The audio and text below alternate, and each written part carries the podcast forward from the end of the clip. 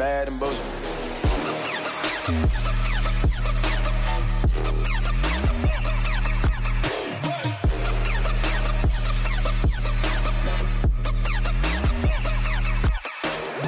Welcome to the Bad and Bitchy Podcast. I'm Erin. And I'm Erica.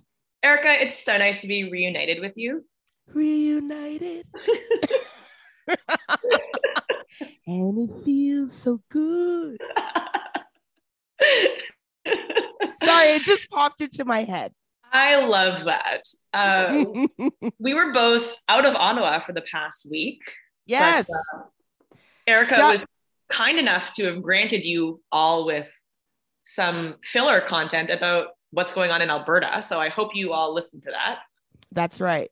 While I was in Toronto. Oh, okay. I have a love-hate relationship with this city, right? Lately, Toronto, the last couple of times I've been there, has been loving me after hating me in 2019 with like I got racially profiled and discriminated against at the Hot Docs Festival in Toronto in 2019.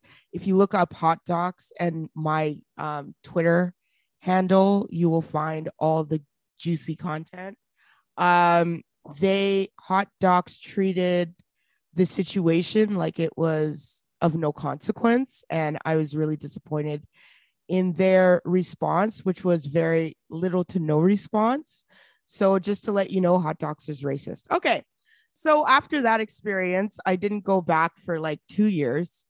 And I went back and last November and had a really, really shockingly good time. Like my Black Women's Writers Group has a brunch where we all get together every like maybe 6 months or something. And so I try to attend those because I've learned that one of the most powerful things is a cohort, and a cohort helps build community. And so when I went back this time, I felt like last time I really formed relationships and solidified relationships. And I feel like this time I deepened relationships. And I realized that I have a pretty robust community in Toronto. So shout out to Toronto. And I never thought I'd say that. Wow. I'm sensing big Drake vibes here. Oh, ew. No, I'm not that craven. Oh, I only make that joke because Drake's newest album dropped last night, and it's fine, I guess. I don't see much growth with Drake. The beats are good. Again, that's it. The flow is not. Right. The flow is not it. It is not the moment, but the beats are real good. Yeah, like that's the thing with Drake. It's the same old flow, no matter the moment. It's the same old shit he's talking about. I'm like, haven't you matured in 10 years? Exactly. Like, don't you pay bills? The same shit. The exact shit. Yeah. Woe is me. I can't find a woman. Blah, blah, blah. I bet you a lot of incels love him. He literally has a song on this album called Calling My Name. And the song is basically says, your pussy is calling my name. And let me just say, no, thank you. No, thank you. It really isn't Drake. Okay. Here's my other critique of Drake. Drake makes a whole lot of money off of negotiating his own internalized anti-Blackness and Blackness. And to be honest, he doesn't do shit for Black people.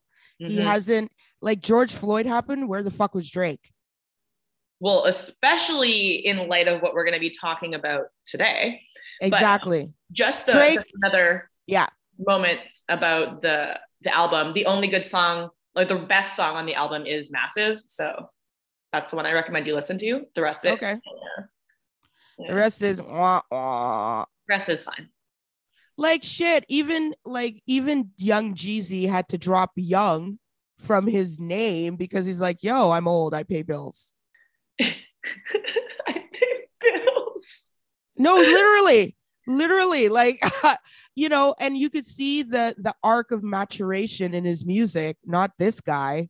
This guy wants to party. He's one of those guys who's like, oh, I peaked in high school or I peaked in my 20s and I want to live there forever. And basically, don't you live in this world? The world's fucking burning. Okay. But it's all about you, Drake. And it's all about you. No wonder Rihanna didn't take you seriously. I was just thinking about, you know, the last song that I really remember of Drake's, the last single. Mm. And that was from Views, which and is I two albums Views. Ago. I hated Views. I hated that album. I did. The song was One Dance. I remember that. No, I do like One Dance, actually. And that came out in 2016. Yeah. And then he had Certified Lover Boy last year, 2021. Sure. I don't know a single song from it. I just looked up the track list. I was like, I don't know any of these songs. And then again, the new album, it's just like, again, Massive is good. The rest of it, all just kind of sounds. Bleh.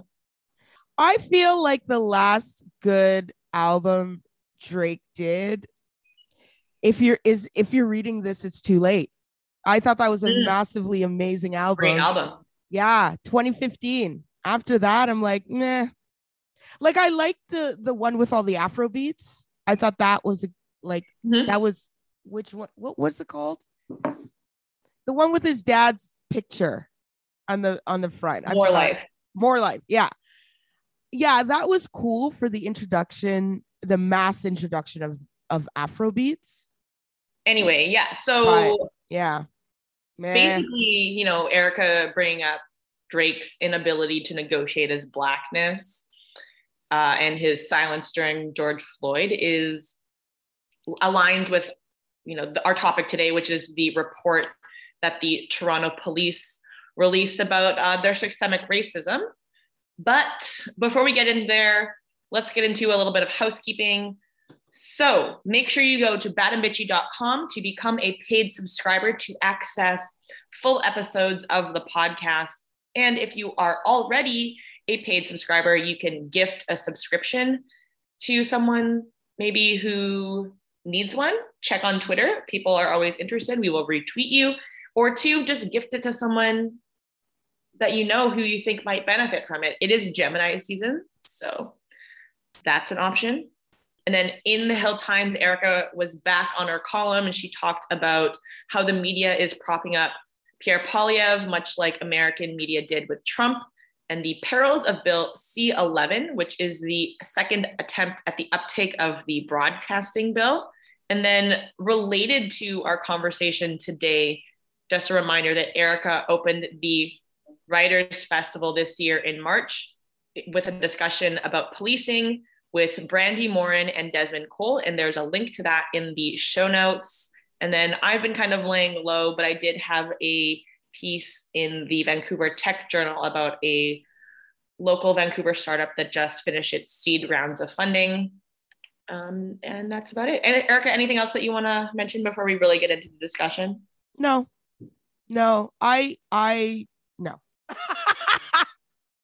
I'll just talk throughout the podcast. All right, Erica, let's get into it. So this past week, it was officially found that Toronto police officers use more force against Black people more often with no clear explanation why, except, of course, for the very obvious thing, which is race. And that is a key takeaway from a landmark new report containing never before seen data on officer use of force and strip searches, statistics that for the first time were collected and released by the Toronto Police Service itself. Interim Police Chief Donald Raymer apologized unreservedly and continued by saying, quote, "Our own analysis of our data from 2020 discloses that there is systemic discrimination in our policing.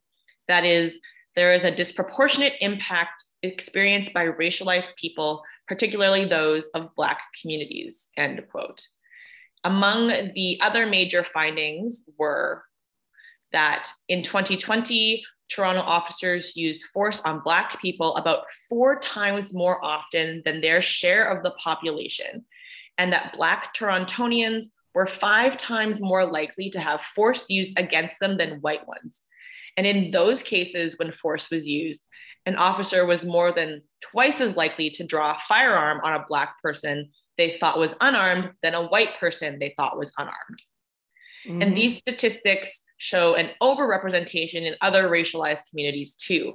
So if you are Indigenous, you were more likely to be subjugated to a strip search, a highly invasive police practices, and members of the Latino, Middle Eastern, and South Asian communities were also more likely to have force used against them. But of course, Black people were overrepresented, found to be 1.6 times more likely to be subjected to force compared to their percentage of total police interactions in 2020. Meanwhile, Latino people were overrepresented by 1.5 times and Middle Eastern people overrepresented by 1.2 times. Black people were already more than twice as likely to be the subject of this baseline police enforcement. And although they represented approximately 10% of the city's population in 2020, they accounted for 22% of what police call quote unquote enforcement actions, including arrests, tickets, and other stops. Yeah. I think this overall goes to the importance of why it's important to one, collect data, and two, collect disaggregated data. Mm-hmm. Because so we can actually see what the fuck is going on. Mm-hmm. I don't know. I mean, maybe that's a radical perspective, but we should be collecting disaggregated data for every fucking thing. Sorry. Mm-hmm. But, absolutely. You know, I mean, there is not one policy or experience or piece of this country that is not racial, that mm-hmm. is not systemically racialized. Mm-hmm. And, you know, it's viewed as invisible because white is the default. So it doesn't happen to white people. It's invisible. Right. And so the experiences of all of us is basically looked at as a fraction of the experience of the white male. So white men are the standard and our experiences are viewed as in relation to them. And therefore, if Black, the old adage or the same adage that Black people somehow deserved being killed and surveilled and arrested, and you know that this criminality, this criminalizing of us, which is really from slavery, by the way. If you think about runaway slaves who were always criminalized, Black people were always seen as criminals. We were either going to run away from our own slavery and therefore criminalized, or somehow like there's a straight line between that and surveilling us on the street. Mm-hmm. And I think that governments generally are in the business of making evidence-based policy. And how accurate can your evidence base be if you're not collecting accurate data on the population you're trying to make policy for?